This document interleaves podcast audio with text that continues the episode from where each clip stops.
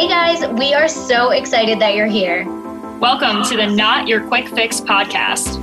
I'm Kara Goss, online registered dietitian and health and fitness coach. And I'm Kylie Kaiser, online health and fitness coach, and we're your hosts.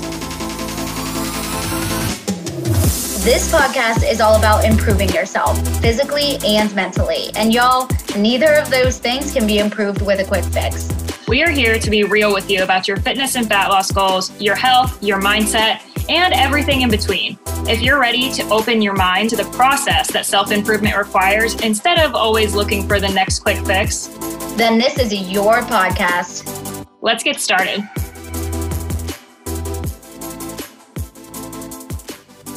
What is up, you guys? Welcome back to the Not Your Quick Fix podcast. It is episode 88 with your girls, Kara and Kylie. Back from a week hiatus. I'm not going to lie to you. I texted Kylie last week and I was like, my brain is functioning at like 0% right now. So I don't know what was wrong with me when it, I honestly think it was like the change in altitude and just traveling and everything like that. But I was not okay yeah. at the beginning of last week. Like coming yeah. back from Colorado, I was like, I I I I have felt like my body's been trying to get sick for the last two weeks, honestly, and I feel like it's gonna catch up to me sometime this month. But I was just not okay. so yeah, yeah, you were- a break yeah, we had like planned like a personal catch up call to come before it, anyways, because like I've had a lot of like stuff going on just personally, and I was like, oh, we need like a friend update, and then we were just like, I think we just can't think rationally today, so we should just not. yeah, it would have literally sounded like. we're we're always gonna keep it real with you guys. I'm never gonna come on here and pretend we have a better excuse. But it was just like we just we're like not today. yeah, brain was just not functioning. So we're back. We're feeling better. I am recovered from Colorado. It was a whirlwind. so fun. Oh my God. It was literally one of the funnest trips. And that was my first time in Colorado. So mm. it was an absolute whirlwind. And no wonder I felt so crazy coming home because the alto have you ever been there? Yeah. Okay. So, I've, oh, I've visited duh. Josh a couple Josh, times. And, yeah, yeah. But I also went. I went skiing where the altitude was really. The, so I didn't have any problems when I visited Josh, other than like doing doing right, my Denver prep, wasn't my, that bad. Doing my prep cardio in it was rough. Like the, yeah. the training is definitely different. But oh, my very God. first time I went to cardio to cardio to Colorado was like uh, ten years ago, twelve years ago, and mm-hmm. I was also just in way worse shape too. But yeah. it was the first time I tried skiing, and I got altitude sickness the first day and a half I was there. Like I was oh, like yeah. Sick whenever we got into the Airbnb, I remember walking up the stairs and I was so out of breath and felt like I was about to pass out. I was like, yeah. I am so crazy dizzy right now. Every single thing that we did, it was it's just like an inside joke now because every mm-hmm. single thing that we did for the first 24 hours, we were panting, like so yeah. out of breath. It Dude. was so nuts because we went from we went from Denver to Breckenridge and it was a two mm. hour, two and a half hour drive to Breckenridge. So we had a two and a half hour drive in a party bus. So oh my God. Then we get there and like we have to unload all the food, unload all of the alcohol, like set up all that kind of stuff. But it was just so much fun. It was a much needed like three days with my best friends, celebrating my best friend Colleen. We went snowmobiling through the mountains and like went to, we visited like the peak of like, I forget what the mountain was called, but it was uh, just absolutely incredible. Like the views were amazing. We went to Vail, bar hopping in Vail. Um, yeah, we did private chef. Like there was so much fun stuff. So it was it was really great. Yeah, I love that. I'm so glad that you had a good time. The pictures were excellent. Yeah, I can so fun. I cannot believe we pulled it off. And when I tell you, so we put all of the costs into Splitwise at the end of at the end of the weekend. And this did not even include the flights and the Airbnb and also the the money that we, the bridesmaids, spent on things. It was like everyone, the total group spending was over, over ten thousand dollars. Oh my god!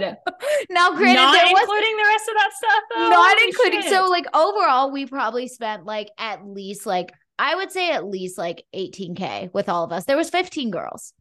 Okay. So if you think about it, like yeah, yeah, it was but probably, still that's wild. But it was insane. We were like, guys, like next that's time, a, we, next time we ever say, next time any of us has an excuse where it's like, no, we don't have the money. Like, look at the split wise.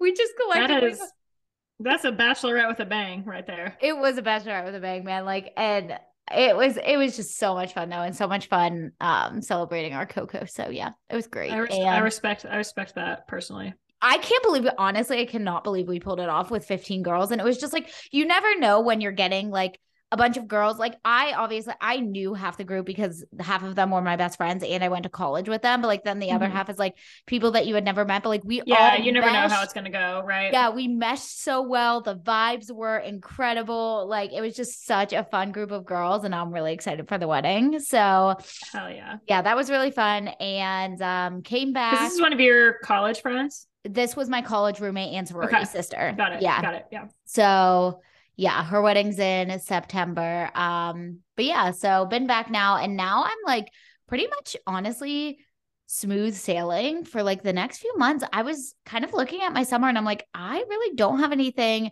crazy planned yet. Obviously, we have Taylor Swift coming up. Me and my me and my um best friends from home are trying to plan a beach trip and Kevin and I want to plan a trip mm. and stuff. But honestly, I'm so excited to just chill, you know me, for the next two months and like not do anything crazy. So my my next two months are pretty busy. This month wasn't yeah. so great. This month, last month for me was like I've had a lot of socially going on here, just which mm-hmm. is fun mm-hmm. though, because like I said, I went I had a lot of months where I was just like, man, I'm dying to do stuff, and now yeah. um, I've had a lot of things going on, which has been fun. But my next couple months, I have a lot of things going on. I I have at least one trip out I don't go anywhere. Well, technically, I'm going to I'm going to Houston next week for MGK. So um, jealous! I know, so I know. jealous with my mom, with my mom, which is so funny. That's gonna um, be so much fun. Houston is like it's like a two hour drive, so like I'll just be it'll be like an overnight or like a two day trip. But yeah, um, the I don't go anywhere else the rest of this month, but I've got some like I got comedy tickets to see one of my favorite comedians here, Taylor Tomlinson. Uh, I bought Amazing. I have that. I've got Bryce Fine tickets, so I've got like a lot of events going on here this month, and then I go to Nashville for a week in April. Mm-hmm. Um, back to Nashville. Um, for uh, I, I was only going for four days, and then um, Katie invited me, my best friend invited me to stay longer for another thing, and so I was just like, you know what, I'm I'm kind of like I'm moving and stuff during that time, and I'm doing a little bit of like nomadic activity in yes. April. So yep. um, I was like, sure, why not? I have a safe place for my cat. Shout out Caleb, and yeah. I'm going to um, you know, just stay there for a week. And I'm I'm going there for a, another comedian is actually what the trip's for.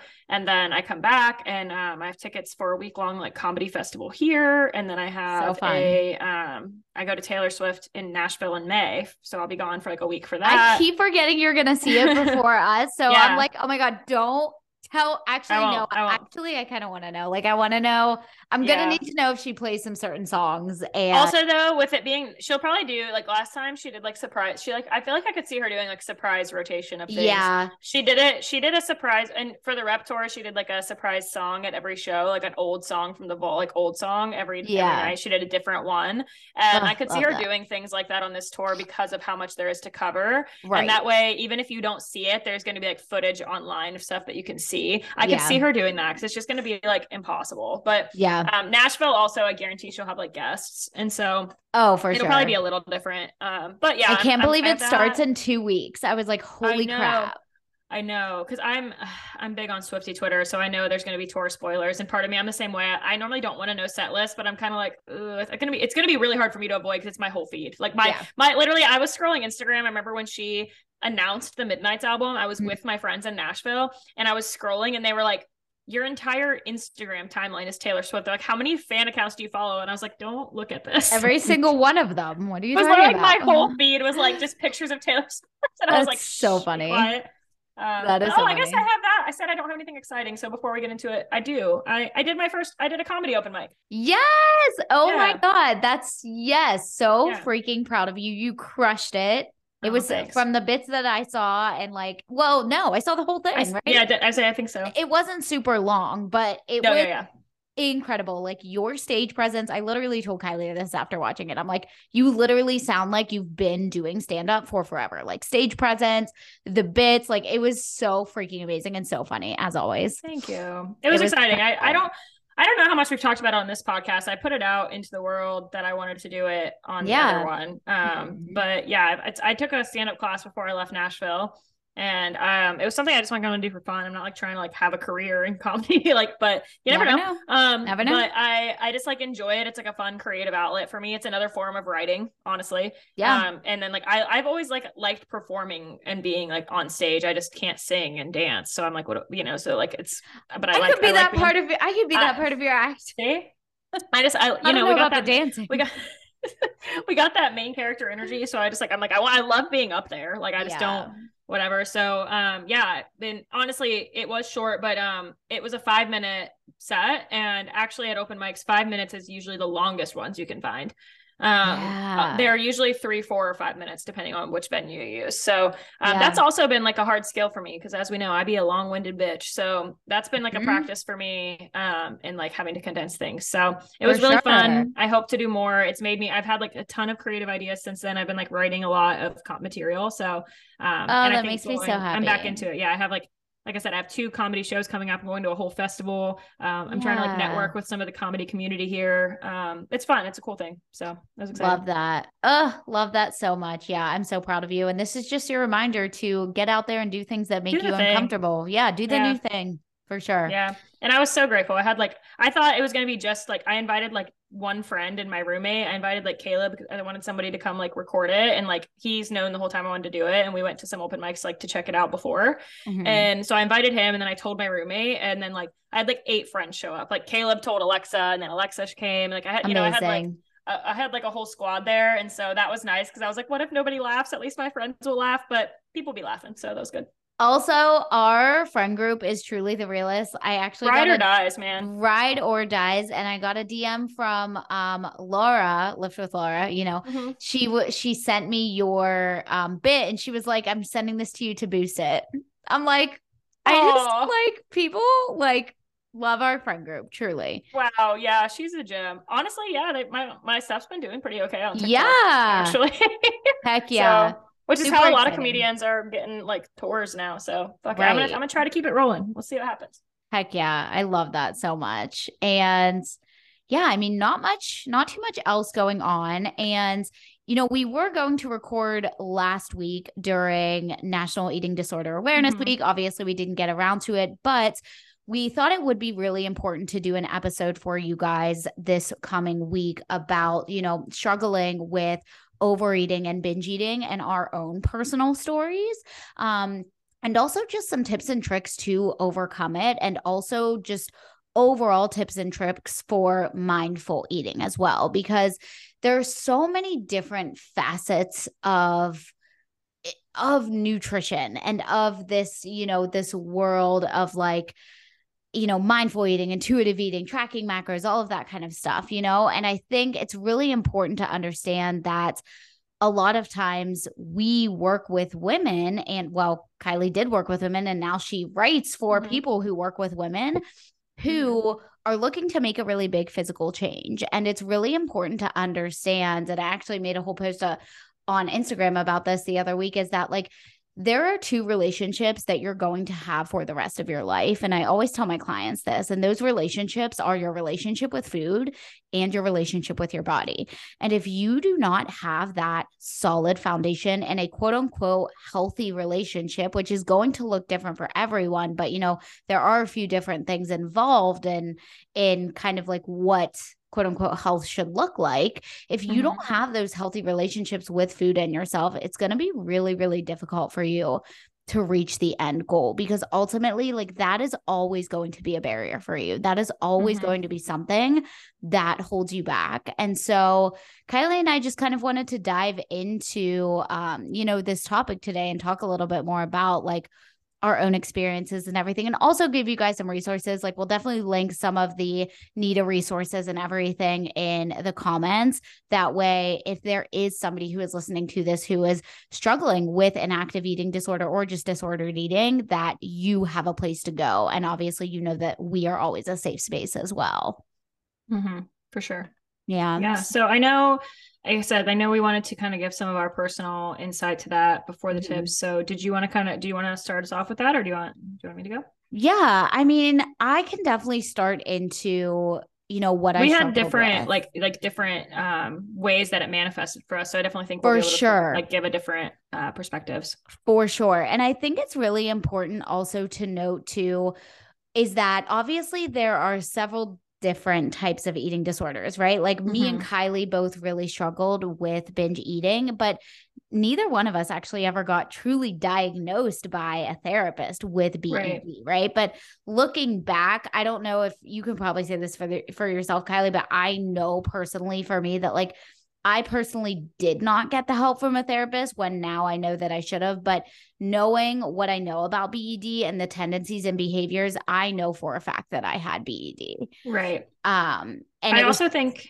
Oh, go, go ahead. ahead. No, go ahead. You're. I'll say. I also. I also think like it's there. Both of these are equally um something to get help with but it's also right. important to understand that like there's eating disorders and then there's disordered eating. Right. And that those aren't always like it's not always the same. And like I can look at different basically for most of my life I've struggled with some form of disordered eating, but I didn't right. always necessarily have an eating disorder. Right. Um, there was periods, there's a period of my life that I can look at as well, just like you, where I could be like, okay, if I would have went in somewhere, I, am sure it would have been diagnosed. Diagnosed. But that's not necessarily every, not everything that has happened over that time necessarily was like a full on ED, if that makes sense. Right. Absolutely. Yeah. And, you know, there are many different types like anorexia, mm-hmm. bulimia, orthorexia, binge eating. Right. And it's really important to also understand, just as like a blanket disclaimer. And I guess we should give a trigger warning for anyone yeah, yeah, who struggle with, you know, eating disorders or disordered eating. But it's important to understand that like eating disorders don't have a look and they can be caused by. Amen yeah, like they can be caused by a combination of several factors biological, psychological, and also sociocultural, like your environment that you're surrounded by. And they impact your entire body, they impact every organ system. And it's really important to understand, like, how big of a role that these actually play. I was looking at the statistics on the NEDA website, and eating disorders have the second highest mortality rate of all mm-hmm. mental health disorders, and they are only surpassed by opioid use, which yeah. is crazy. So, just understanding that, like, you cannot look at somebody and know whether or not they are struggling with their relationship no. with or know whether or not they have an eating disorder. Like eating disorders come in all shapes and sizes. So like yes. And, and I think it's like it's often paired with body obviously body dysmorphia is a huge part of having 100%. an eating disorder. And so I think there's a lot of, you know, I know there's a whole soapbox that we don't have time for today that we could get off on just with, you know, speaking of T Swift, like that's a great example. Um, when yeah. about that, but like it's like people it's like don't make the assumption that because someone is thin to you that they don't have body dysmorphia. And on that same token, don't make the assumption that someone who is overweight or obese doesn't have an eating disorder. Exactly. Like yeah. those are it's it does it does not have a shape or a size or a look to it. And like yep. what's going it's it's it is a mental health disorder. So it's based mm-hmm. on what is going on inside their head way more than what's actually their appearance. Like no matter how in shape or not in shape you think they look, like they're not seeing that same thing in the mirror. Exactly. Yeah, exactly. And you know, that can kind of take me into my own personal journey. So we we were talking a little bit before this and we said, you know, we kind of touched on our journeys briefly in the very first episode of the podcast, mm-hmm. but I mm-hmm. don't think we ever really dove into.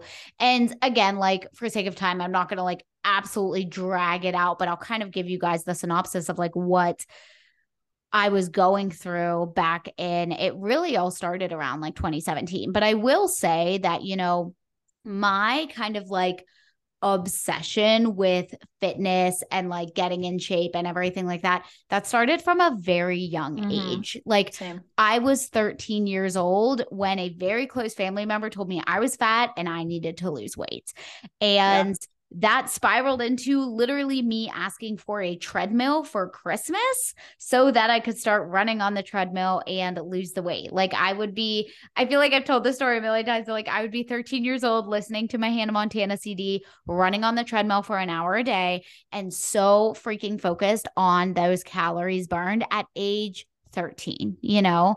And so a lot of that spiraled there. And obviously, that was like early 2000s. We all know how bad early 2000s diet culture was, especially in the media, magazines, all of that kind of stuff, even the shows that we watched, right? And so going through high school, you know, I remember trying all of the fad diets, doing the special K diet, whatever it may be, Same thing with college. I was doing two a days. I was restricting my carbs to 50 grams a day. I was doing Advocare. I was doing keto. I was trying every single thing to constantly like try to make myself a smaller version of myself and lose the weight. And obviously that that all plays into the other the other storyline of Kylie and I actually found the proper way of doing things, right? But there was a time before I hired our first health and fitness coach in around 2017. So it was around, it was like the summer I graduated. So I graduated my bachelor's in May of 2017. And it was that summer I moved to Pittsburgh and I was starting my master's classes before like it was kind of like the prereqs before my dietetic internship. And so it was that summer where my binge tendencies really really started. And I will say that I can remember times during like high school and different things like that where I would definitely overeat. And this is another thing that I think is really important to mention is that like overeating is not the same as binge eating. Um, right. And there are very specific traits and characteristics that come mm-hmm. along with binge eating that I'll kind of get into. But like, there were definitely times when I remember I would overeat. Like, I would definitely like slam. I, I I specifically remember like my mom coming home with like she would come home with my favorite things, which was like littles, especially shout out to Ange, like God bless her. But especially when I had a bad day, she would come home with a gallon of Galliker's chocolate milk, powdered donuts, and a little Caesar's pizza. And baby, we would slam that shit like and it was yeah. so good but i never remember having the feelings of like guilt or shame or sickness or uncomfortable fullness like i did during the summer of like 2017 yeah. before my dietetic internship and so the reason the really big reason why i was binging so much during that summer is because I was restricting myself so much. Mm-hmm. I remember going into that summer telling myself, okay, this is the summer that I'm getting healthy. This is the summer that I'm losing the weight. This is the summer that I'm really, really being serious with things. And sure as shit, I would restrict myself to like a thousand, eleven hundred calories a day. And I remember going to bed starving at mm-hmm. night, like just like feeling like so like literally painfully starving. I was just like I need to eat something and I just would not let myself.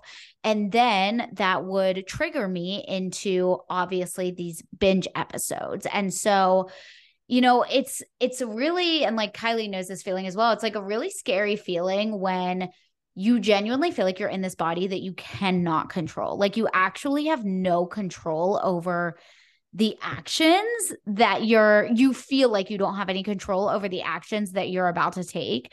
And so you know i remember i can't remember the like very first time that i had a binge session but i remember frequently like it was at least one to two times a week where i was and so the thing that also kind of perpetuated this is that i was supposed to have um, two roommates that summer and they both bailed out. And so I was living in that apartment by myself.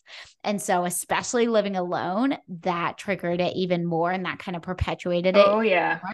yeah. Because you're like, you don't have anyone monitoring how many cookies are in the cabinet. You don't have anyone monitoring how many times you're running to the kitchen and just sitting there with the cupboards open. Like, look- in reality, they're probably not even monitoring it, but you're aware that no. they're there. So you're like, oh, I don't want them to notice. exactly. Exactly. Yeah, like, you helps. don't have any judgment from any, sure.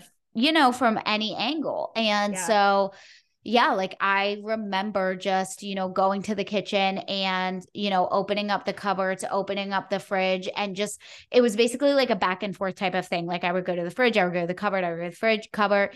And like it wasn't a thing where I would like, like sometimes I would take a lot of food elsewhere, but a lot of times I would like sit there just like in the kitchen, just like grabbing whatever I could. And, you know, I was eating hundreds to thousands of calories in one sitting until I was physically sick. Now, I never purged, I never threw up. Um, I was never bulimic, right?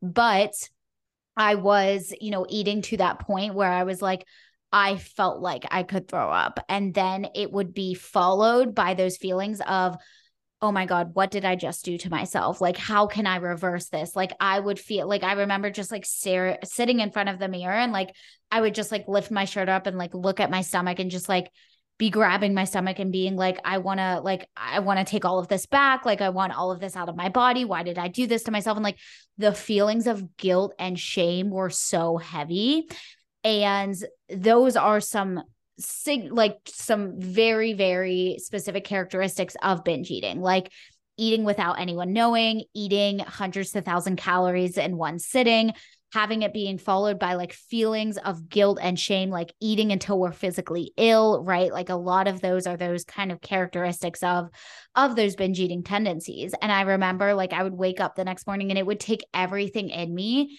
to get out of bed because i was just like i don't even want to like feel myself in my body today. I don't even want to move in my body today because I am so disgusted and ashamed of like what I just did to it. And then like eventually normally it would be really hard for me to like get to the gym the next day, but I would do it. And then that day and the, for the days after, I would completely restrict myself like 800, mm-hmm. 900, 1,000 calories to quote unquote help the binge even out. I would always do extra cardio, always spend extra time at the gym. It was a constant cycle yeah. of binge and restrict and binge and quote unquote make up for it. And yeah you know, and it's funny because it's like you'd think as somebody who was like going, who had just graduated a degree in nutrition and who's going to be a dietitian, it's like you'd think I would have this amazing, healthy relationship with food. And it was actually at that point when I was at my lowest and whenever I was like struggling the most. And this happened from June of 2017 all the way through the rest of the year um, and even a little bit before june um, but all the way through the rest of the year until i hired our first health and fitness coach in january of 2018 and really like i think i've told this story uh, a few times too is when like one there was one point during summer where I like legit it was so bad for me that I was working at GNC that summer and I remember having a binge the night before I had to go into one of my shifts at GNC and all of this was just like I was in kind of like looking back at it now you you know how you go through those like summers where you actually don't realize how much of a dark place you were in like I was in a pretty Oh yeah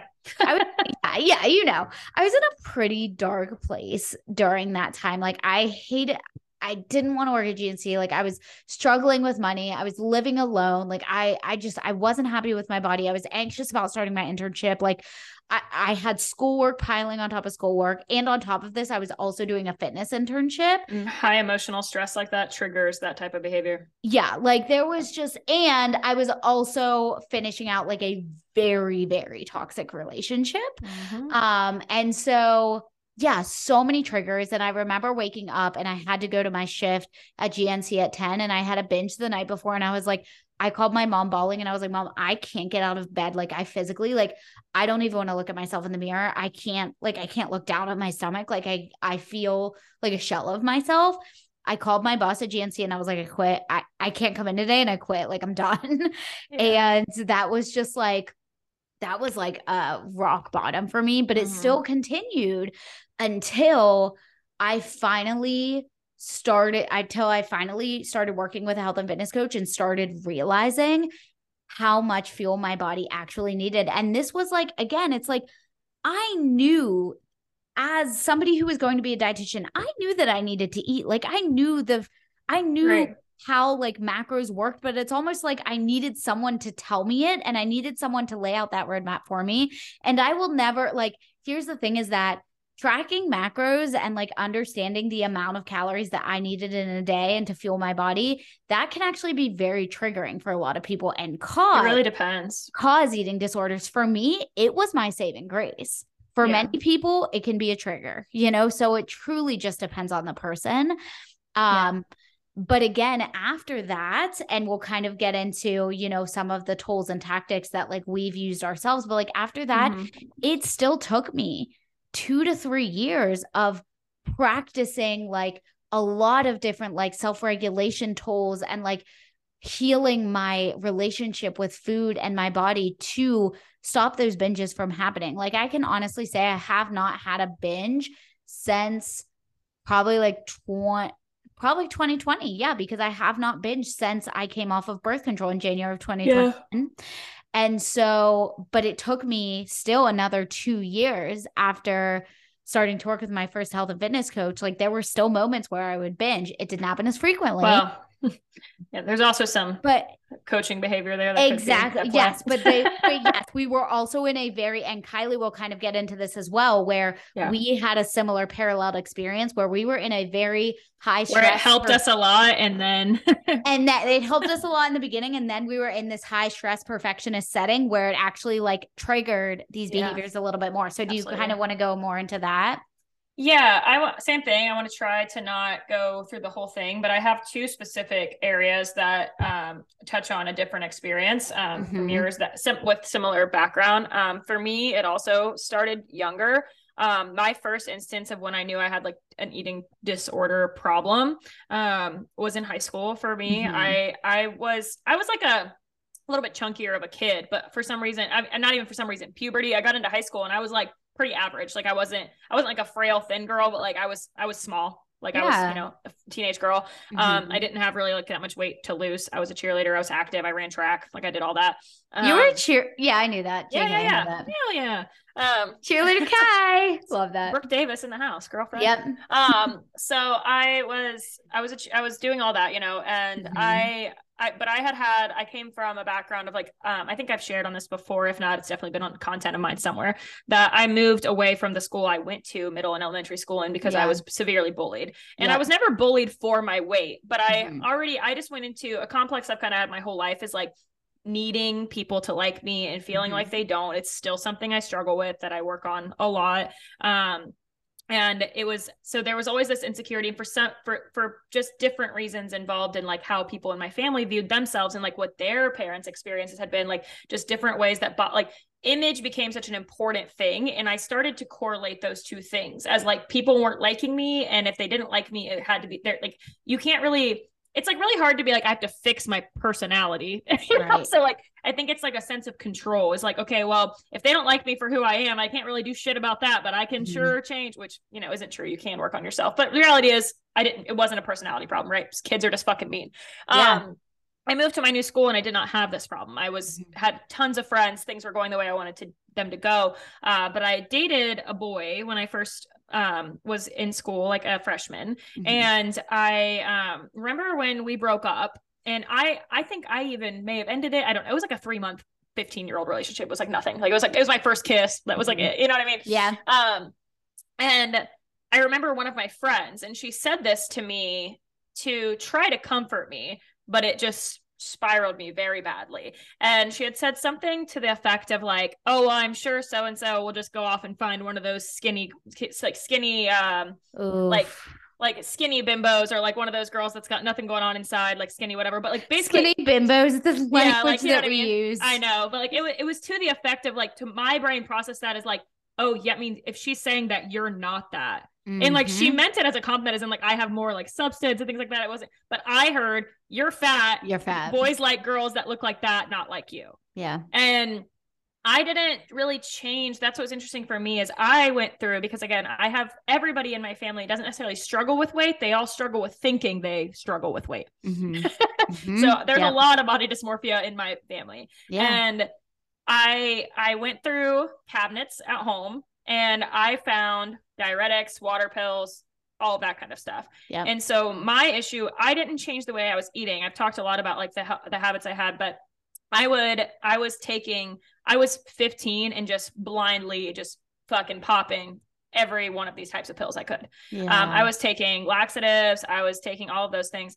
and I because I didn't want anyone to think anything was going on. And I was taking um, at school. I would sometimes I, I would throw up sometimes at school. I've had issues with purging on and off. Honestly, I don't talk about this a lot, honestly, but I had that with school lunches and stuff because I never wanted anyone to think anything was off because again, I was very worried about people thinking I was weird or wouldn't like me. So right. it was very that like hidden situation. I didn't change my eating habits, but I was taking a lot of this stuff. Um, I was constantly feeling sick. I remember I mm-hmm. in it went on on and off for a lot of the rest of high school. And I I remember I passed out once in my Spanish class. Um, they like wrote it off as like like dehydration and all this stuff. I was dehydrated because I was taking a fuck ton of diuretics. Yeah, yeah. Um, and so you know, you were probably like shitting everything out, losing so many yeah. electrolytes.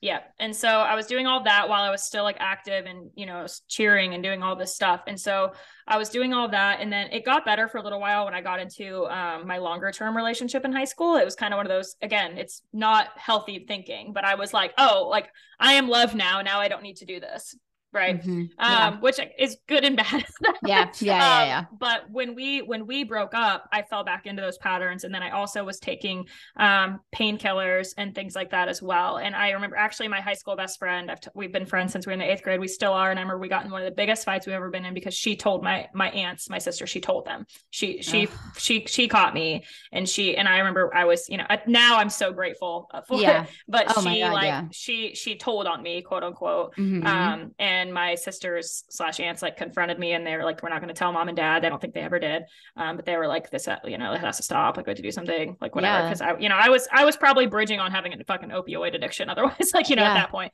yeah. um but i was really young and so that was kind of the end of that i went through college and things and I I gained a ton of weight when I first went into college. We've talked about mm-hmm. this and that just started me into just restrictive fad dieting behavior. So yeah. that pattern was like it was di- I had body dysmorphia and I definitely had some disordered restrict binge just like you would say but I wouldn't mm-hmm. say during any of that time that I had like what would be qualified as an eating disorder I just was right. like I, I, just had an unhealthy relationship with food and yeah. exercise and fad yeah. diets something we see across the board all the time mm-hmm. um and similar to you like I got into um lifting and things like that. I've told this whole story. I got into powerlifting. It really helped me focus less on food, but then I still wasn't happy aesthetically, but I wasn't like I wasn't having like binge issues and stuff like that anymore. Right. I was I was okay. Mm-hmm. Um, and so then I found our fitness coach to try to help with the aesthetic side of things.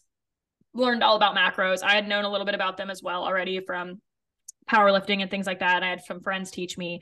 Um, but getting into that, I like learned, and for a while, it really helped me too. Just like your experience, our coach uh, in the, the beginning of our time together, like it really taught me a lot. It helped me like see what my body was capable of, and like I really had a, con- I felt a sense of control. Mm-hmm. But like you said, that can also is a slippery slope um, yeah. because that's kind of the uh, the double edged sword of it. Like you said, is that it's a lot of a lot of disordered eating comes from it being one of the only things we can control and there's yeah. there's also positivity to being like hey this we we use that sometimes as a way to coach people it's like hey this is one of the only things you can control in your life mm-hmm. when things are going mm-hmm. haywire but that's a very slippery slope if you're someone who especially like you and I both have very like perfectionist like tendencies that we can yeah. fixate on.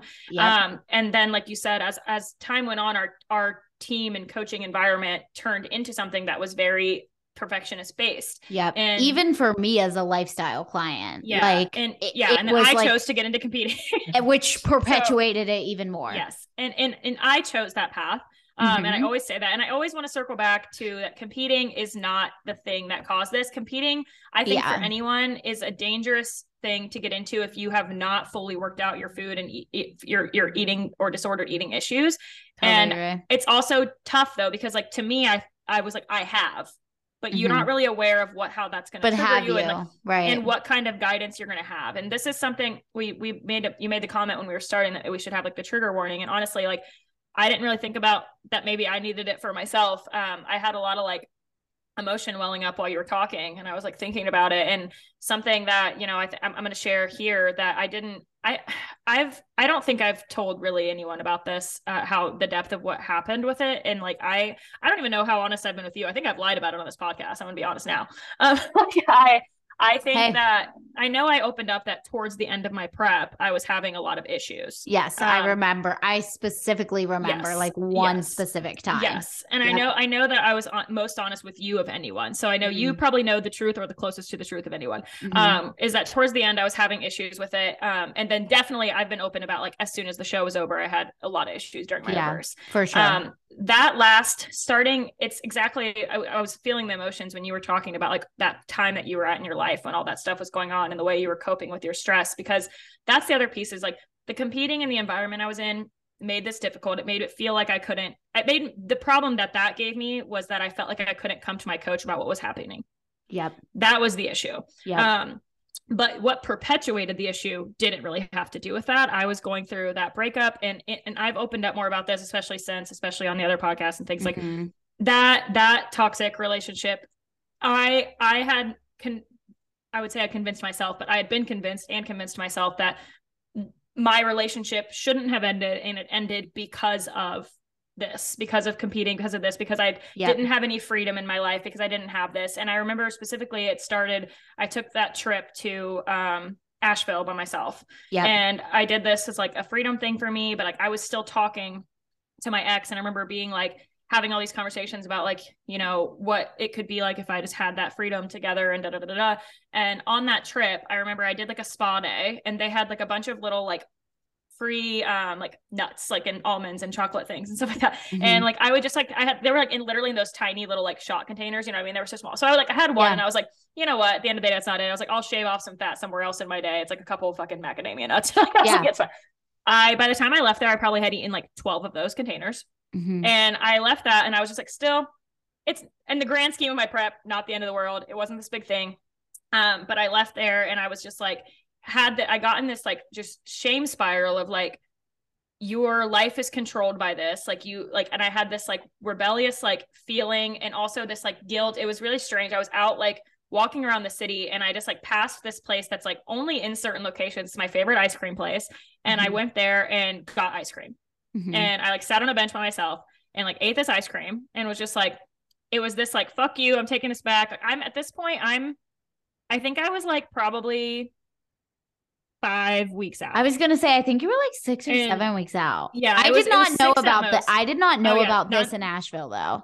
Oh yeah, oh yeah. There's and there's uh, so that I like did that. I didn't tell. I literally told no one. I ate this ice cream and like and, and again, that like, also for me is like yeah, crazy. that also just speaks to, and I'm so so happy that you're being so honest about it now. But that also just speaks to the level of shame that comes yeah, along with these kinds of things. I didn't. Yeah, I I especially like yeah if you i feel like the podcast listeners got have enough of an understanding but especially like to know like i'm a i'm gonna tell everybody everything. Like i don't fucking take a piss in the morning without telling kara about it not to that extent but like it's it's almost that bad right? Like i'm ah. not i'm just like not a private person. No.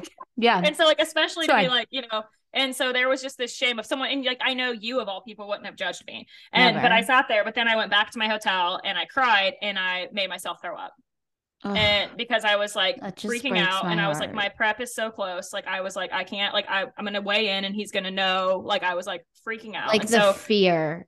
Oh, and, and I and I told myself I literally I like, I just like, got chills because like I know. I, I know I know it and and I was just like I don't I was like this won't happen again like I was like so it's like not going to be a big deal I don't need to tell anyone about it it's I don't have a problem it's mm-hmm. just whatever and I went back through the prep and then I started having issues with the nut butters at home yeah, the nut butters started, were always an issue. Yeah, and it would be something where I would be like, I was like, feel like I was like reaching for help. Like I would let, I remember I would let you know and be like, I'm having issues where I would just like grab a spoonful here and there, which like in prep isn't okay. But what was happening more often than not is like, and I wouldn't say enough. It wasn't enough to where it was like throwing off what was happening with my body. My body was burning at such a crazy rate at that point. But mm-hmm. like I, I had at least three sittings that I can remember that I like sat there and I like ate most of a jar and then I threw it up. Oh and oh God, I I was freaked because every time it was like I and, and this is where it goes back to like I made that choice, but I, I I felt like I could not, and that was part shame, part the environment we in. And I was like, I I'm going to get pulled from this prep. I've worked so hard. It's going to be so embarrassing. Like that's where like there's already so much shame and like all those guilt feelings that come with just disordered eating or eating disorders already. But then if you're putting yourself into the environment of competing, there's this whole extra fucking pressure yeah. of like how you have to be. And I just like I freaked myself out and I just like was like I'm not it'll be fine. And I was like I only have a couple more weeks. I'm going to get under control. There were fucking sticky notes all over my cabinets that I remember like, the sticky notes you. I, I was like, up. don't eat this, like blah blah blah. And I was I was trying to be like, I'm doing the healthy thing. Like some of the tips we're gonna give later. Like I would put those questions on there, but like I was past where that was just gonna help. Like it was it was yeah. a problem. like yeah. And I had this constant like it was this battle with myself where I would do it and I would be sitting. I can I can like I have like such a vivid memory of standing in my Nashville kitchen, like in front of my cabinet with it open, looking at the sticky note in front of me with fucking balls deep in this peanut butter jar. And I was like crying, like in eating yeah. it and still yep. eating it. And just yep. being like, and it's like and, and in was, those moments, you feel like it's almost like an out of body experience. It it's is. like you just, you're not you almost. Yeah, it is because it's a I scary there, feeling. Yeah, because I would look at and I was literally like, you. I would be telling myself I would eat it. I'd be like, you're gonna. I would be like, this is your last bite, and then I would just be like, this is your last bite, and like, and you just you, you convince just yourself. Yeah, and and part of it is like I had this dialogue. It was like I almost feel like I had the two little like cartoon shoulder people where it was like this oh, person 100%. that was like, "You've worked so hard. Like, what the fuck are you doing? Like, you have this much time left." And the other shoulder was like, this is the whole problem. Like, if you didn't have, you wouldn't have this issue. Like, why can't you just eat whatever you want? This is why your relationship ended. Is you're so fucking obsessed with this. Like, it was just this like mm-hmm. entire thing, and then it was like, oh, you, like, your coach has never thought you were an athlete, anyways. You're fucking proving him right. Like, this is what's happening here. Like, you never were meant to do this. Like, you can't tell yeah. anybody this. This is embarrassing. You're a coach. You can't. I can't believe you're at. Like, it was this. It was. It was like my head was so loud that Spinning. I was like, drowning it out with food almost, and then I would yeah. like sit there and I'd feel full, and I would even have that same dialogue. I would go lay down and I'd be like don't throw up like don't do that like because mm-hmm. you don't mm-hmm. need to do that and then i would be like constantly thinking about like how many days until my next check-in and i would base whether i should throw up on that or not like i, I so, so then my binges started being like focused around i started just like cheating with myself and being like well if i check in on friday if i do this on friday night by next week it'll be fine mm-hmm. especially if i like just do a little bit or if i just throw it was like this was like i also remember just the last month I remember us also having conversations like this, even like outside of your prep or like at normal times where it's like, well, we have six days until check in. Yep. So, yeah. yeah. Yeah. Which is like, that's where I said, like, it's such a double edged sword of like, whether it's competing or you have a coach, like, you have to be honest with yourself about like how it's, how it's mentally affecting you. And mm-hmm. you have to have a coach that you feel like you can bring that up with because that was like an issue. And, I'm I'm really glad that that only started happening in those last like 4 to 6 weeks. It wasn't through my whole prep. And again, it's like you said, I I had done this. I had been living that lifestyle for like 3 years without it really bothering me, but I had that immense stress trigger and that's something else where it's like important to remember like I just one of my new copywriting, well, not new, one of my copywriting clients um just made an NEA NEDA week post cuz she has mm-hmm. history with this and you know, she's a coach now, she does all this and her last slide of her post is she was like you know this this is with me forever like and she was yeah. like it's just and she's like i just have an awareness now to be able to know like when it comes yeah. up what i need to do and all exactly. of that and like that's the thing is to like i just want anyone listening to know like not to have this like shame around like how far you are because like I said Kara was a coach Kara was a dietetic intern I was yeah. a competitor I was doing all this I knew all these things and I was I've quote was past it I hadn't done the diuretics I hadn't had like an issue with the, other than you know in years and yep. the right thing like me going through that breakup having to move all that the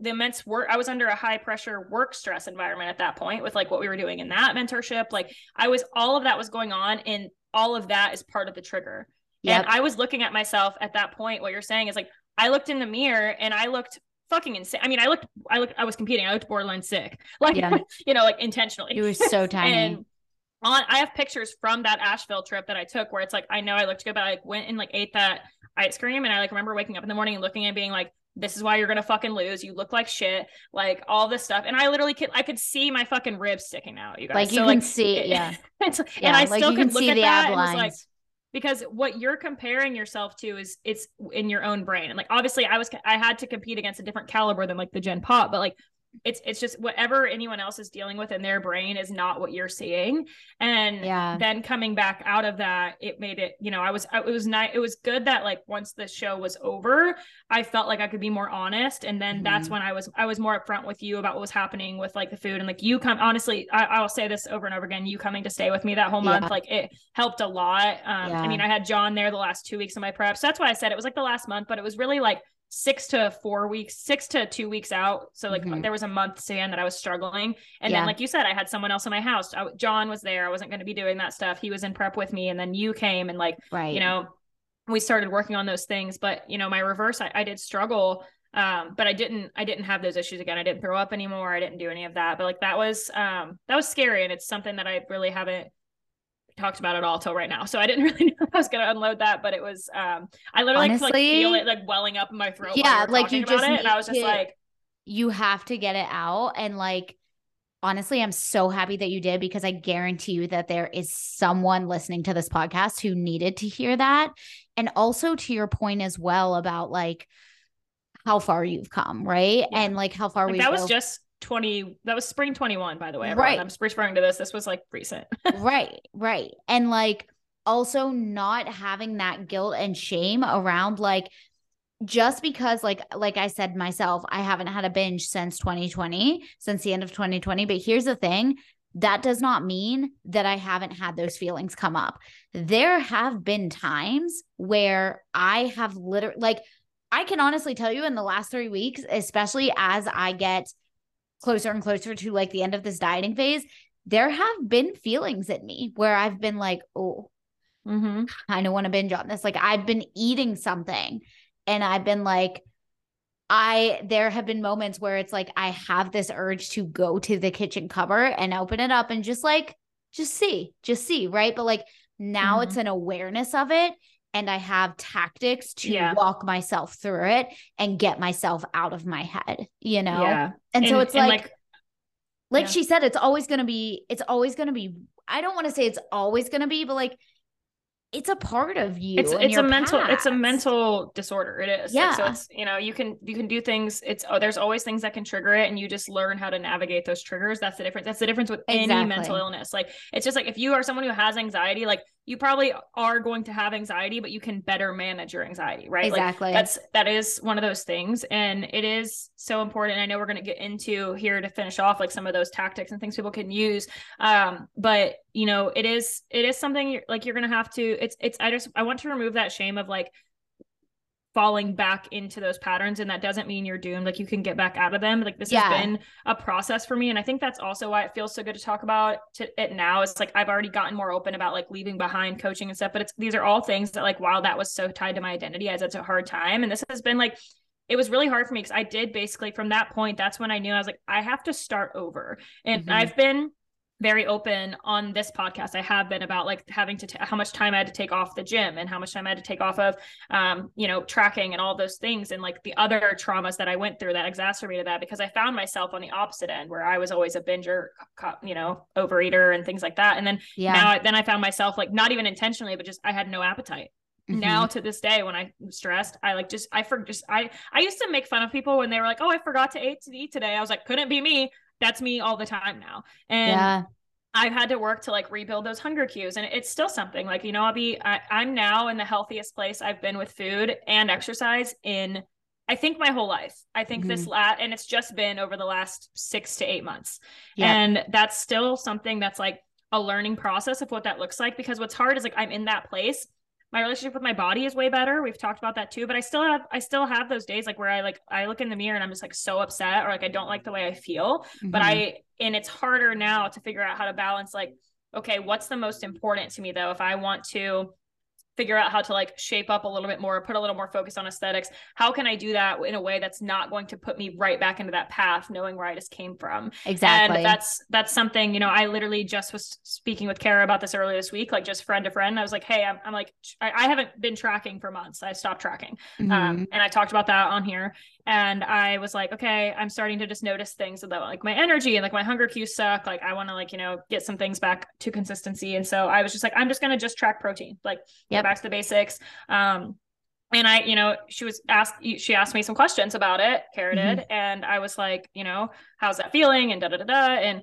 I was like, you know, I noticed it's like it's being more aware and noticing. So I noticed in tracking protein, for me, I started noticing that if I'm doing that and seeing what the other macros are doing, for me right now, that was like that does not feel good. Even though I was not eating any different than I've been eating. I eat mm-hmm. pretty well rounded when I'm at home. If I go out to eat, I don't like think about it. I'm not like stressed about food, but seeing those numbers pop up for my macros, it's because my brain is still I was conditioned for how many years to be like that needs to be perfect. Yeah. And so watching that and like watching that hit and being like, oh shit, if you eat this, you only have this much fat left today. And then like, what are you gonna do? And then like start start like I, that stress process was almost subconsciously happening from even just like typing shit into my app. Mm-hmm. And like I would instead of deciding like, okay, that means tracking is bad or I can never track or whatever, mm-hmm. it was just like mm-hmm. that awareness of me being like, okay, here's where that's coming from here's what's reality exactly here's what's happening and i'm going to just focus on this. And if yep. i start to not have a if i start to have a problem with that here's the thing. Once i start focus uh, once i if you track your protein again for like a week and you learn like what's going to hit those numbers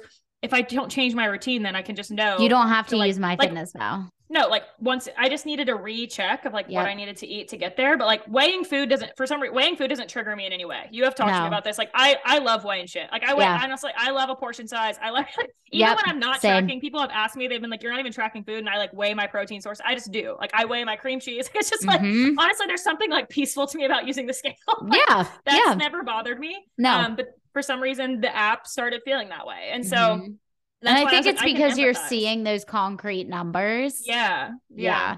And, and I so think for me to recognize that and like where it's coming from right. was empowering. And, and I'm still not, I don't demonize tracking in any ways because I, I want to go back to it because I'm like, how else do I have data? Like I know that I've been under eating and right. I need to figure out how to do it. Like, so it's having that awareness.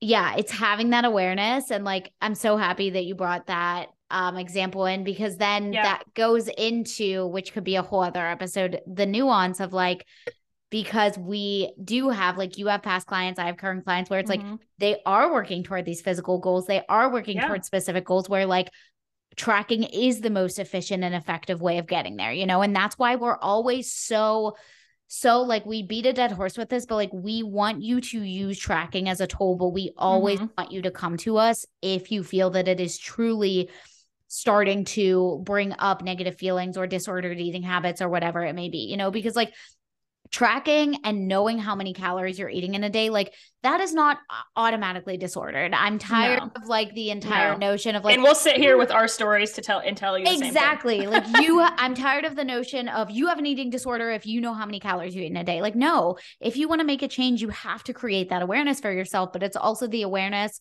of what feelings is it bringing up for you as well and does it feel healthy for you you know? Yeah because because for me like looking at tracking is like I I think it's also important to make the differentiation. Like sometimes people want to automatically be like, oh, it's causing negative things, and that's we have to also dive into like, okay, well, how are you using it? How are you doing it? Right? Like, are you trying to there. hit like? Yes, I've had so many people come to me, and I have one client in particular who I always think of whenever she first started with me. She was very very scared to start tracking again mm-hmm. because mm-hmm. her history with it is that she wasn't well educated on it. Whenever mm-hmm. she did track, she was trying to hit 1200 calories a day and yep. it felt very restrictive for her. And now that we have used it as a tool, I've educated her and she's educated herself on, you know, what foods have what macros and mm-hmm. she understands that she needs more calories and more fuel now. She has such a neutral relationship with it. Yes. And now she knows also how to eat mindfully without using MyFitnessPal in situations where that occurs. You know what I mean? And like she she has come so far with that and it's simply because before she was going about it in a way that felt very restrictive for her. And that's not something Exactly. That- no, and and I've seen that too, where like if a client is having trouble like staying under or or or hitting, sometimes it's that they can't they they're too under, like right. whatever they can't hit it, and then they decide they start to have a bad relationship with it because they're like frustrated and feeling the shame because they're like doing it wrong and like those things. And I'm like, okay, this might not be disorder. This might be that like you just haven't learned the right way, like the right foods, and like it feels restrictive and frustrated because like maybe you're filling it with like empty calories and like right. so once you, but if we get to the point where like like what we said, we have the education and I know those things, and then it's like still causing you those issues. Like it's something I absolutely always want. Like I still have my small roster of clients too, so I'm still speaking to that. Like I always want people to feel comfortable coming to us or whoever their coach is but like mm-hmm. having that having that awareness of like what is it what's actually causing it where is it coming from and yeah. like being able to navigate because just like what you said is so important is like it's not something to demonize itself because that's exactly why I went back to it is I know it's I think it's important to understand like if it is causing you issues, that's okay. But then you have to be okay with like that's the thing you're focusing on. And for right. me, that's the thing. It's like even on those days that I was frustrated with my body image or anything like that, I had the wherewithal to be like over this last year plus, like I'm not tracking right now. Be- and so that means I cannot be upset if my like physique isn't responding the way I want it to. Not that tracking is the only way, but I'm like, I don't have any fucking clue what calorically I'm doing. And I had to just be at peace with that and any right. other potential issues. Like my periods not been great but like i was like mm-hmm. okay you're not paying it I'm, I'm putting good foods in my body but i was like i was under eating a lot. Like i'm like there's a lot of different things here yeah. and i have seen that improve while i've started to just pay more attention. But like i know that if i'm pursuing a goal i have to work on those things. So if i want to make that kind of change or if i want to like do something specifically for my hormones i need to have that awareness so i have to choose. And like yes you I have to choose yeah always have to take the time to there needs to be a phase where you prioritize that mental and relationship or else it's going For to sure. keep getting in the way so For me sure. having taken that time is why now i can go back into it and try but again mm-hmm. it's melding it i didn't open it up and then was like i didn't have that experience where i was like oh that fat content is triggering me so then i was like fuck tracking shut it back down i was like okay let's look into what the deal this is and how can i adjust what else can i do then so it's right. like okay why don't we just focus on this piece now? And like you can make this like me me just focusing on protein and like taking an extra 2000 steps a day that can move me forward. It might not For dial sure. me in the same way that like our clients can with all their macros but it's it's it's finding what's going to work for you at to not sacrifice your relationship with food and exercise and still get you where you want to be and just understanding that sometimes those things cannot go at the same time. Yeah That's so true. And honestly, like having your perspective of as somebody who's transitioned out of tracking is really, really helpful in this conversation. And also, like you said, like you went through that period of taking a break from it. It's like my period of healing my relationship with my food and bo- and my body was me transitioning off of birth mm-hmm. control and gaining the yeah. weight and going through yep. all of that and having to heal that part of me, you know? Yeah. And so, you know, I feel like this was such a good freaking conversation. And yeah. I feel like well, it's like you said, so many people, it's like even if they transition out of tracking, they turn into like people that then now they hate it. And like I still I don't ever speak illy of tracking. It's you still don't. what I use for clients, like because it's, it's exactly it's useful. It's it's tracking though with purpose and with mindfulness. And there's so many there are so many coaches and everything like that out there now who don't track anymore, but that's still what they use with their clients because they mm-hmm. understand that like yeah. now those people are at a place where it's like okay maybe they don't need it but their clients are not you know mm-hmm. and so like kylie said like the awareness is huge and so we did want to leave you guys with some tips and tricks and just kind of like walking you guys through like what does kind of like mindful eating look like and also like some questions to ask yourself some tactics that like we've personally used in terms of like overcoming the binge eating and and overeating and everything like that. And i think it's just important to understand like a lot of times you know people will discuss you know intuitive eating or whatever it may be. And it's really important to remember like we i think we can go back to you know the podcast that we did with macy on this where we talked about oh, yeah, yeah. intuitive eating and understanding that like when we have you know a physical goal a fat loss goal whatever it may be intuitive eating is not meant for body composition change it's not meant for any uh, anything that is tied to weight loss and so I always like to practice the approach of mindful eating with my clients whenever we're not tracking and just as a concept in general. So basically, just kind of like breaking down what mindful eating is is it's pretty much exactly what it sounds like it's the opposite of mindless eating right and it allows us to really just eat with more intention. So even if we are tracking, there are still things that we can be focusing on, like how do we engage in eating and our mm-hmm. appreciation toward food? Like how do we view food? And other things that can come into play here are the speed at which we eat. Like, are we eating slowly? Are we taking time to savor the food? Um, how we respond to hunger and fullness cues. And an important note here is to also note that if you're somebody who, again, we work with a lot of clients who have been under eating, chronically dieting for a long time, like a lot of times these hunger and fullness cues can kind of get wonky and get mixed up. And a lot of times you might not be very hungry whenever you're reverse dieting, you know? Um, or just like simply listening to those fullness cues whenever you are reaching a point of like, okay, I'm getting to the point where like I can start to feel like, you know, my my stomach's feeling full, I'm feeling satiated, like I don't want to get past this point of, you know, feeling like too full or maybe like overly sick. Um we also want to look at the intent behind why we're eating, why we're choosing the foods that we are, and also obviously like paying attention to our senses while we're eating, which is a lot of things that we've already talked about even in just like gut health and different things like that, you know, like smelling your food, slowing down, chewing the food. Um um, and all of those different types of things. So I think like some of the really important questions to ask ourselves, and we've talked about this before, are like, what, what, how, and why whenever it comes to food and mindful mm-hmm. eating.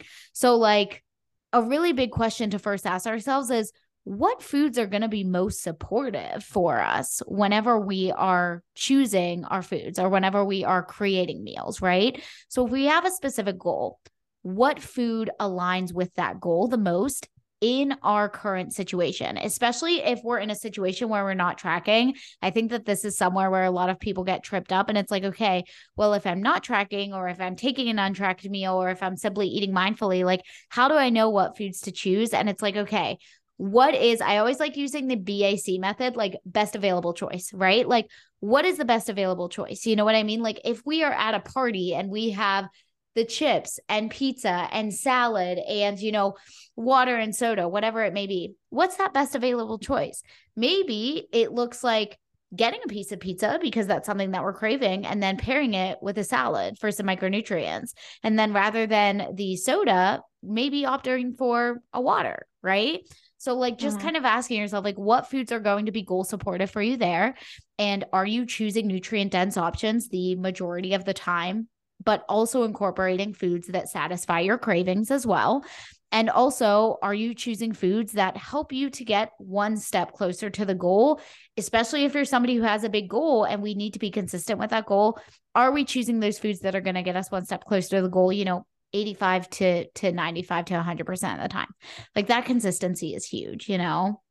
Mm-hmm. Do you mm-hmm. have anything else to add there, Kai?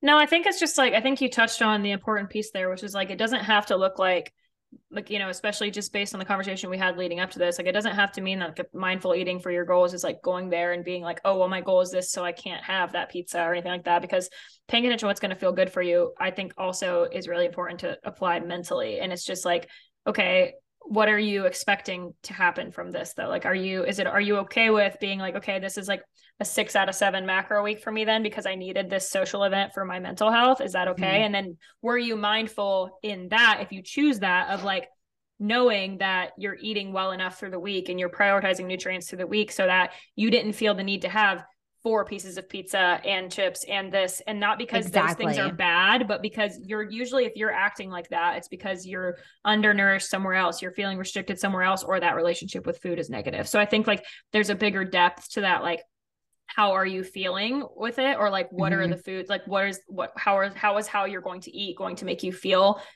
like I don't I know I don't I'm like tripping up my words now. Like your emotions surrounding like the choice that you're gonna make and yeah. after, like really pay attention to those in the context of the conversation we were just having because yes. how each person handles that, there isn't a right or wrong choice. Like one person might go there and to them that looks like you said the water, the salad, and one piece of pizza. To somebody else, it might be the three pieces of pizza because they're and they're like totally fine. They don't feel guilty. They've ate normal, right. normal, quote unquote, all week. They've hit their goals and they were like, yeah, tonight I really wanted the pizza. I like ate my protein earlier. Like, this is what I want. Like, that's going to look different for everyone. But if that person does the same behavior as someone else and one of you goes home in like a spiral about it, or like mm-hmm. then you feel the mm-hmm. need to restrict during the week, that's ineffective. Whereas the person who goes home and it was just like neutral, like you said, and it's like, yep. I did this. It didn't really get me closer to my goals, but like I accept that. And I know that like this next week, I'm going to crush it. I'm not going to over restrict. It was just like a one time thing.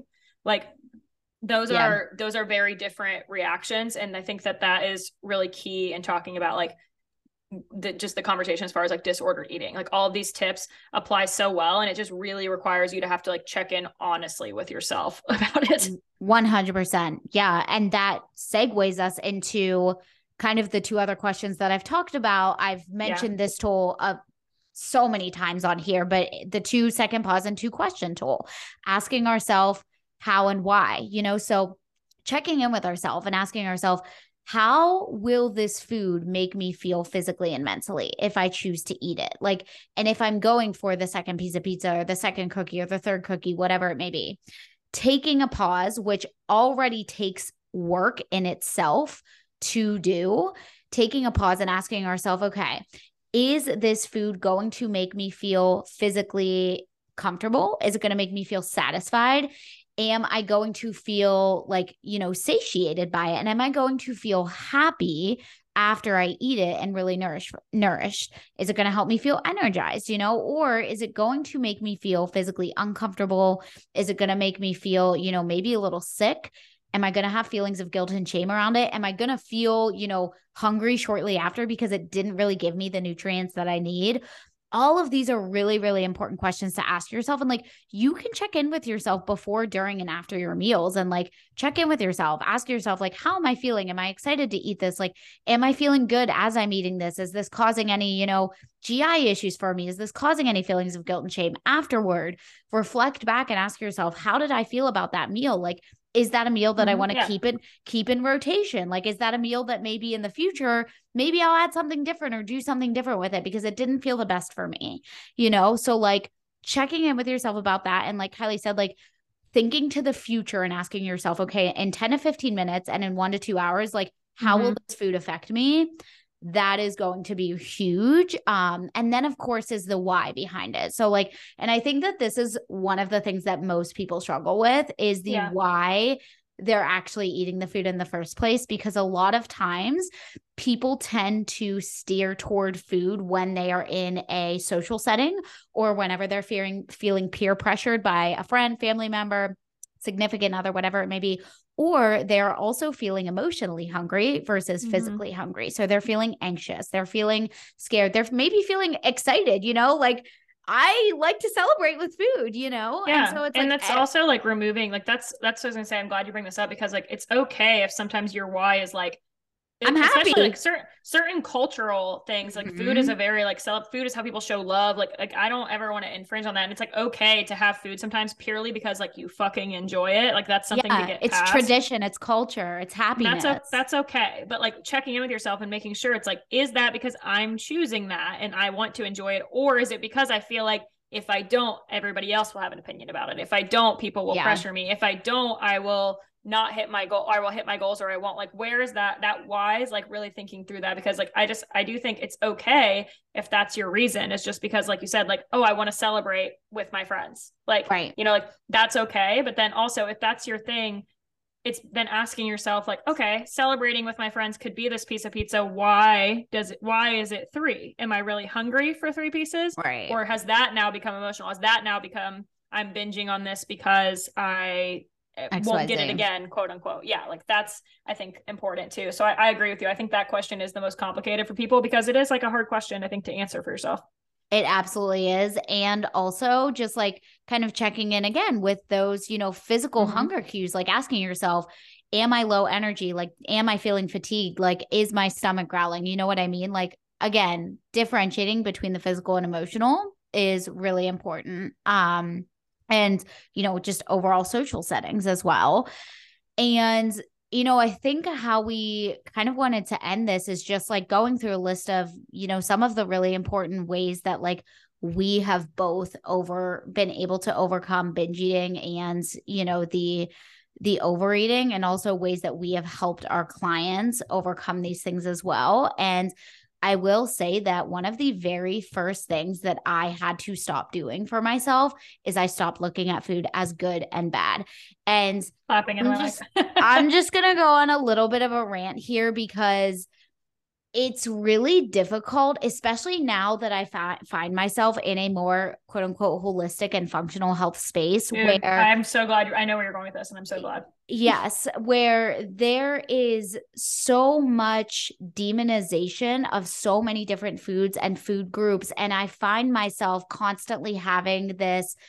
I don't even want to say battle, but like needing to play both sides where mm-hmm. I am a dietitian who is never going to demonize foods and food groups but I yeah. also understand that yes there are absolutely foods out there that are going to have a more positive impact on us than others that have a different nutrient makeup that have different nutrient benefits and there are some foods that don't have those same benefits but guess what there are also foods out there that aren't as nutrient dense that also may have benefits towards somebody who once struggled with binge eating and can now yep. eat the pizza without any issue or who yep. once feared that donut so bad that you know it sent them into a mental health spiral and now they can eat it without shame and so yeah.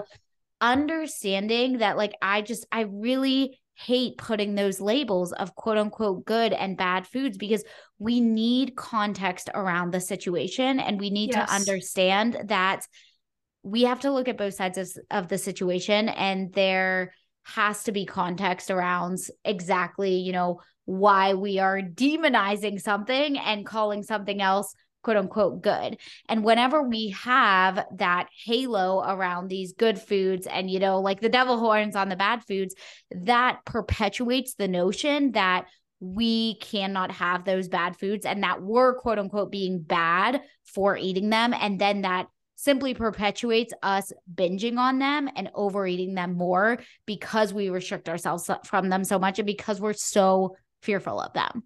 You know, yep. duality, baby. Like I think I think yeah. that this, I'm so glad you touched on this because this is actually just something I got into recently. And I think what something I, you know, there are a million things, but I admire and respect so much about you as a dietitian and like what you do as a coach is that you are someone who's so heavily involved in the functional health space with still mm-hmm. having it like that still utilizes and sees the value of flexible dieting, like and understanding how those things can work together. And that is seems like it's a rarity. It feels like we've switched, like done this huge, like it's that's how life always is right people don't exist in gray areas and it's frustrating like there's mm-hmm. there was you know that i if, if it fits your macros era and now it's like biohack era like it's like you know it's mm-hmm. it's like there need there's never an in between and i just had yep. this conversation with someone else in my life recently that was like you know had they were actually brought up that they were like oh i saw this post the other day by like you know somebody that's a you know a functional health practitioner or something that was like um, we need to stop saying there's not good and bad foods because there is and like da da da da, da when it's talking about like you know functional health purposes or mm-hmm. um, holistic health or whatever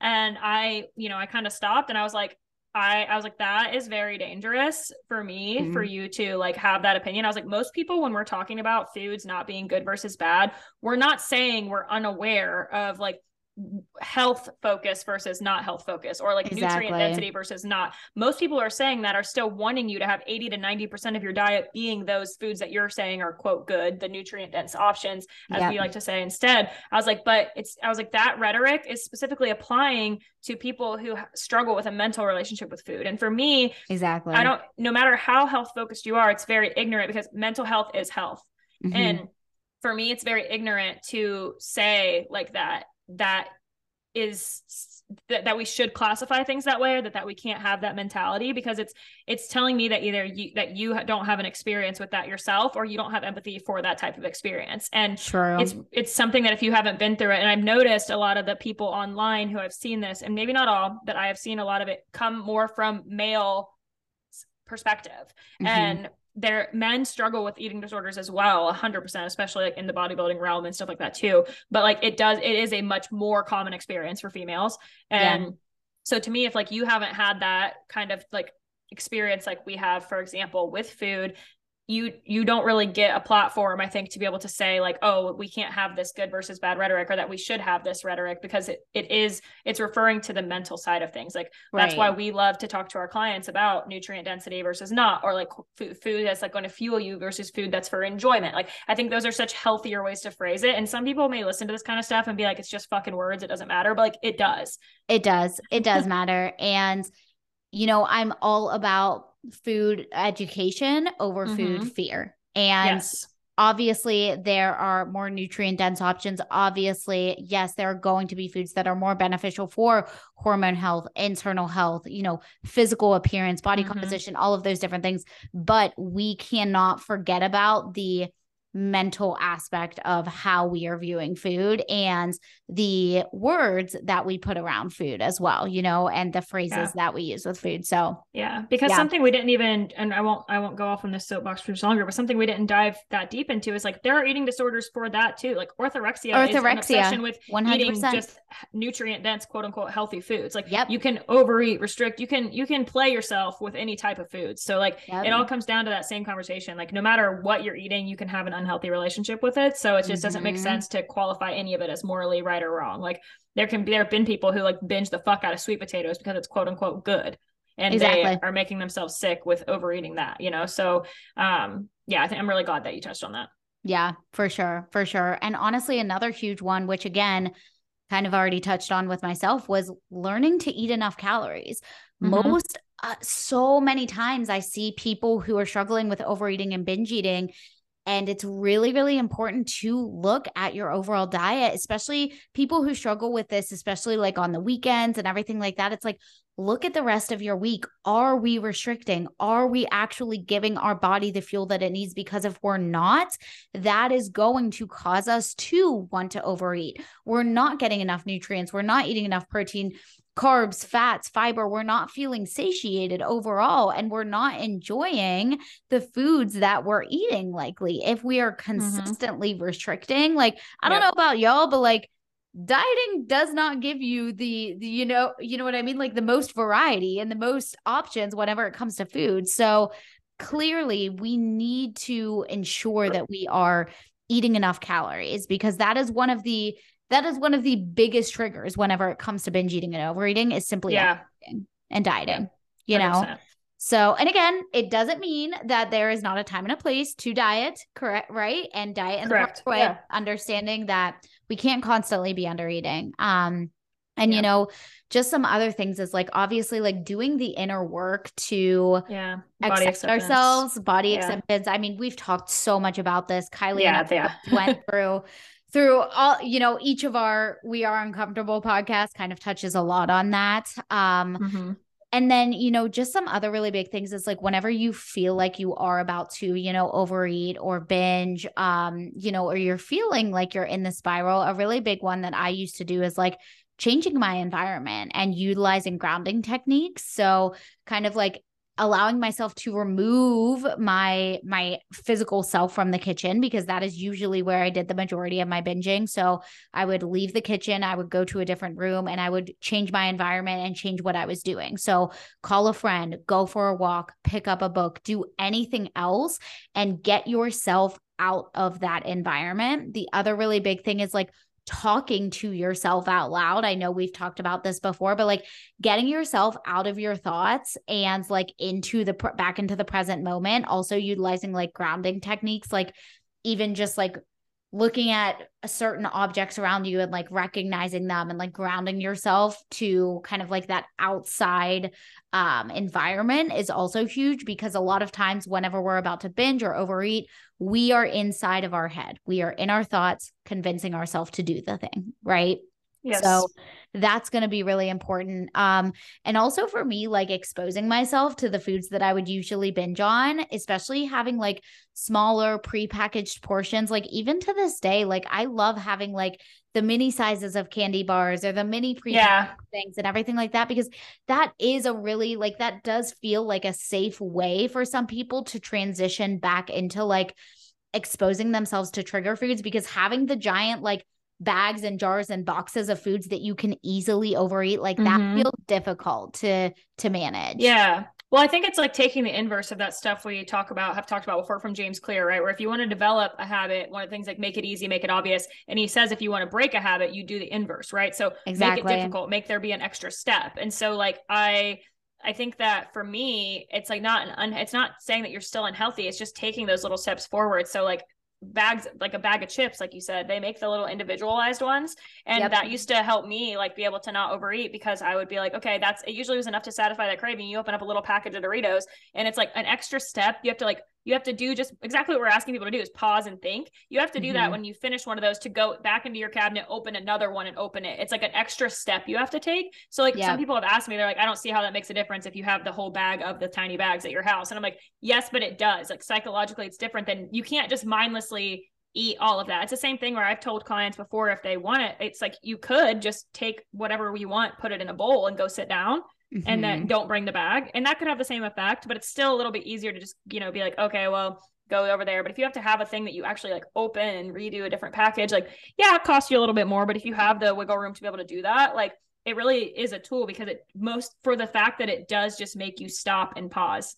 Exactly. Yeah. I think that's honestly it circles back to that tip you gave. Like it's that's the that's really the, the hack of it is it makes you have to think about it. Exactly. Yeah. I I completely agree with that. And you know, obviously our last and one of the most important ones, one thing that I mean, I I did talk to someone about it. It wasn't a therapist, but you know, something that I wish I would have done sooner is talking to a therapist, talking to a professional, or talking to anyone about it. For me, it was my sister. My sister um, was the one person in my life who truly knew how bad things were whenever I was going through those binge episodes. And she really, and now she is a therapist. So, I mean, she had a That's lot so of insight for me back then. Uh, so, shout out to Tay. She was like, man, I'm good at this. yeah, she was, man, I'm good at this. She was, well, she was, um, right. she was in her master's program to become, uh, technically, I did. Talk to a counselor um but yeah talk to a counselor talk to you know a qualified registered dietitian like there are rds out there who work specifically with active eating mm-hmm. disorders mm-hmm. you know yeah. talk to a doctor talk to a family member a friend whoever it may be talk to someone like get someone in your circle and also know that like Kylie and I are always a safe space to come to, and we will always be here to also guide you to further resources as well. Like it's just, it's so important to have that support system. Like overcoming this is is so hard to do alone.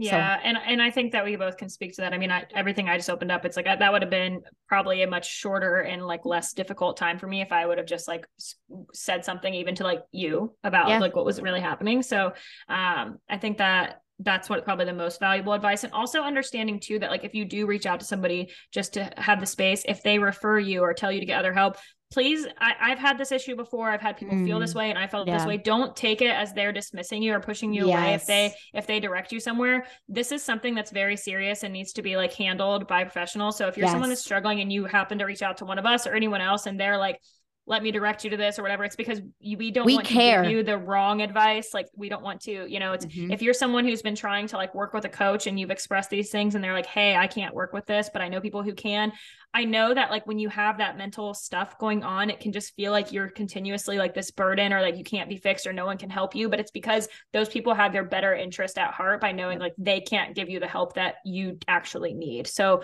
please don't take like that as a dead end. Yeah, you deserve to get the help that is like actually going to help you. And yeah. there, like Kara said, there are people who specialize in this specifically, and that's mm-hmm. who you should reach out to for sure. For sure. Yeah. Yeah. And I have amazing, incredible resources of dietitians who do work with active mm-hmm. eating disorders across the board anorexia, orthorexia, bulimia, binge eating, all of those kinds of things. And I will say, you know, I work with clients who have binge tendencies, tendencies to overeat, or who have those previous tendencies past, as well. Yeah. But I do not work with active eating yeah. disorders. And, and it's so all, like you said, individualized. So it's, it's like completely, who, yeah. yes. Yeah. And that's something that I will kind of like assess up front and see, mm-hmm. you know, what's going to be the best. Um, but yes, yeah. we are always here as a resource. And we'll go ahead and also link the NEDA resources in mm-hmm. the show notes for y'all as well. Um, like the hotline, the ta- the um chat text, all of that kind of stuff.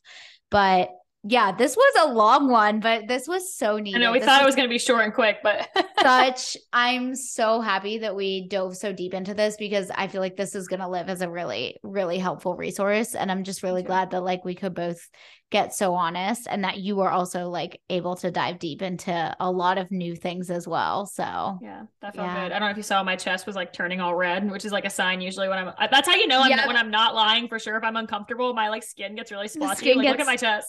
it, it is, it is too. Yeah. hey, but you know this is a safe space and we are 100 percent honest mm-hmm. here. We don't gatekeep from you guys. So nope. yeah. And so you guys, I mean, Thank you so much for tuning in. Thank you for listening. And if you know someone who is struggling with disordered eating, binge eating, any type of eating disorder, please, please, please, you know, talk to them, ha- help them, you know, talk to someone else and refer them here to this episode as a resource as well. Absolutely. You know, we're always here. Um, so check out the show notes for any other resources that we link. And, you know, if this resonated with you, please go ahead and leave us a five star rating and review. Share this with someone you know needs to hear it. Tag myself, Kylie, the Not Your Quick Fix podcast. Share this on your stories. And we will be back next week for a special guest episode we hope that you guys have a wonderful rest of your week and we'll chat with y'all next time. Bye, guys.